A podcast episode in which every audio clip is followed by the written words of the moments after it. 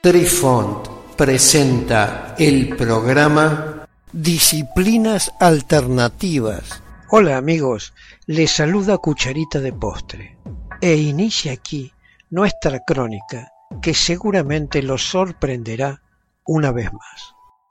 Apreciamos sentir tu presencia. Comunícate con nosotros. Hazlo, Hazlo. vía Twitter en arroba trifón-media. Hola, soy Besitos de Sol. En el programa de hoy escucharemos los tiempos modernos del I Ching. Después de la revolución Xinai del año 1911, el I Ching ya no formaba parte de la filosofía política china, pero mantuvo la influencia cultural como el texto más antiguo de China. La revolución de 1911 fue el levantamiento espontáneo pero popular que terminó con el largo reinado de la dinastía Qing. También se conoce como la Revolución de Qinai por la denominación del año del calendario chino en la que ocurrió. La revolución de 1911 tuvo orígenes aparentemente benignos, comenzando con disputas y protestas sobre la propiedad del ferrocarril en la provincia de Sichuan y sus alrededores. El punto álgido para dicha revolución llegó en octubre, cuando una unidad del ejército de mentalidad republicana se amotinó en Wuchang, provincia de Hubei. Su espíritu rebelde se extendió a las regiones circundantes, encendiendo un sentimiento revolucionario. A fines del año 1911, los revolucionarios nacionalistas se estaban reuniendo para formar un nuevo gobierno. Estos hombres, liderados por Sun Yixian, estaban decididos a crear una república china, pero carecían de los medios para obligar a los Qing a entregar el poder. Al final, Sun Yixian llegó a un compromiso con el poderoso líder militar Yuan Shikai, cuya intervención obligó a la abdicación del infante emperador Puyi. Este acuerdo puso el poder en manos de Shikai, que estaba más interesado en promover sus propias ambiciones que el republicanismo chino. Recurriendo a Leibniz, los escritores chinos ofrecieron paralelos entre el I Ching y temas como el álgebra lineal y la lógica en ciencias de la computación, con el objetivo de demostrar que la antigua cosmología china había anticipado los descubrimientos occidentales. El sinólogo Joseph Needham adoptó la postura opuesta argumentando que Li Chin en realidad había impedido el desarrollo científico al incorporar todo el conocimiento físico en su metafísica. El psicólogo Carl Jung se interesó por la posible naturaleza universal de las imágenes de Li Ching e introdujo una influyente traducción al alemán de Richard Wilhelm al discutir sus teorías sobre los arquetipos y la sincronicidad.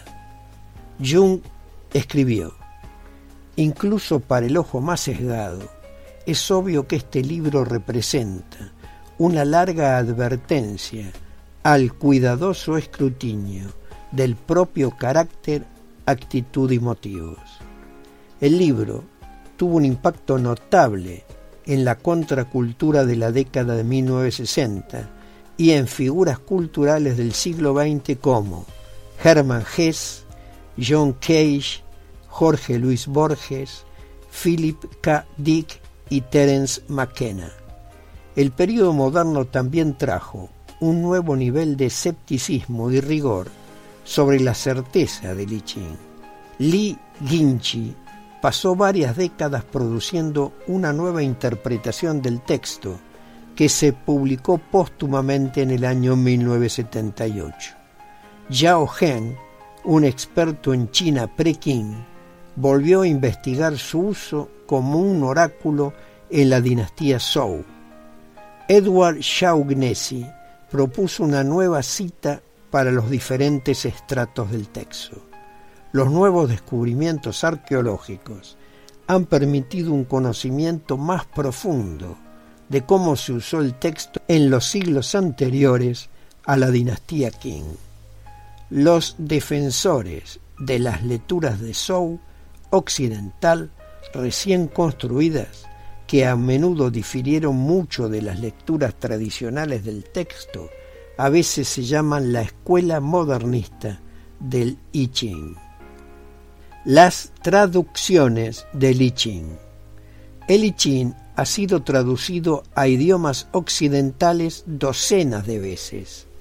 La edición más influyente es la traducción alemana de Richard Wilhelm, traducida al inglés por Cary Baines en 1923. La primera traducción completa publicada de Li Chin en un idioma occidental fue una traducción latina realizada en la década del año 1730 por el misionero jesuita Jean Baptiste Regis, que se publicó en Alemania en la década de 1830. A pesar de que Thomas McCatchy y James Leach habían traducido el texto en el siglo XIX, el texto ganó fuerza significativa durante la contracultura de la década de 1960. La traducción de Richard Root del año 1996 incorporó gran parte de los nuevos descubrimientos arqueológicos y filológicos en el siglo XX. La traducción de George Wynkoop en 1986 también intenta reconstruir las lecturas del periodo de Zhou.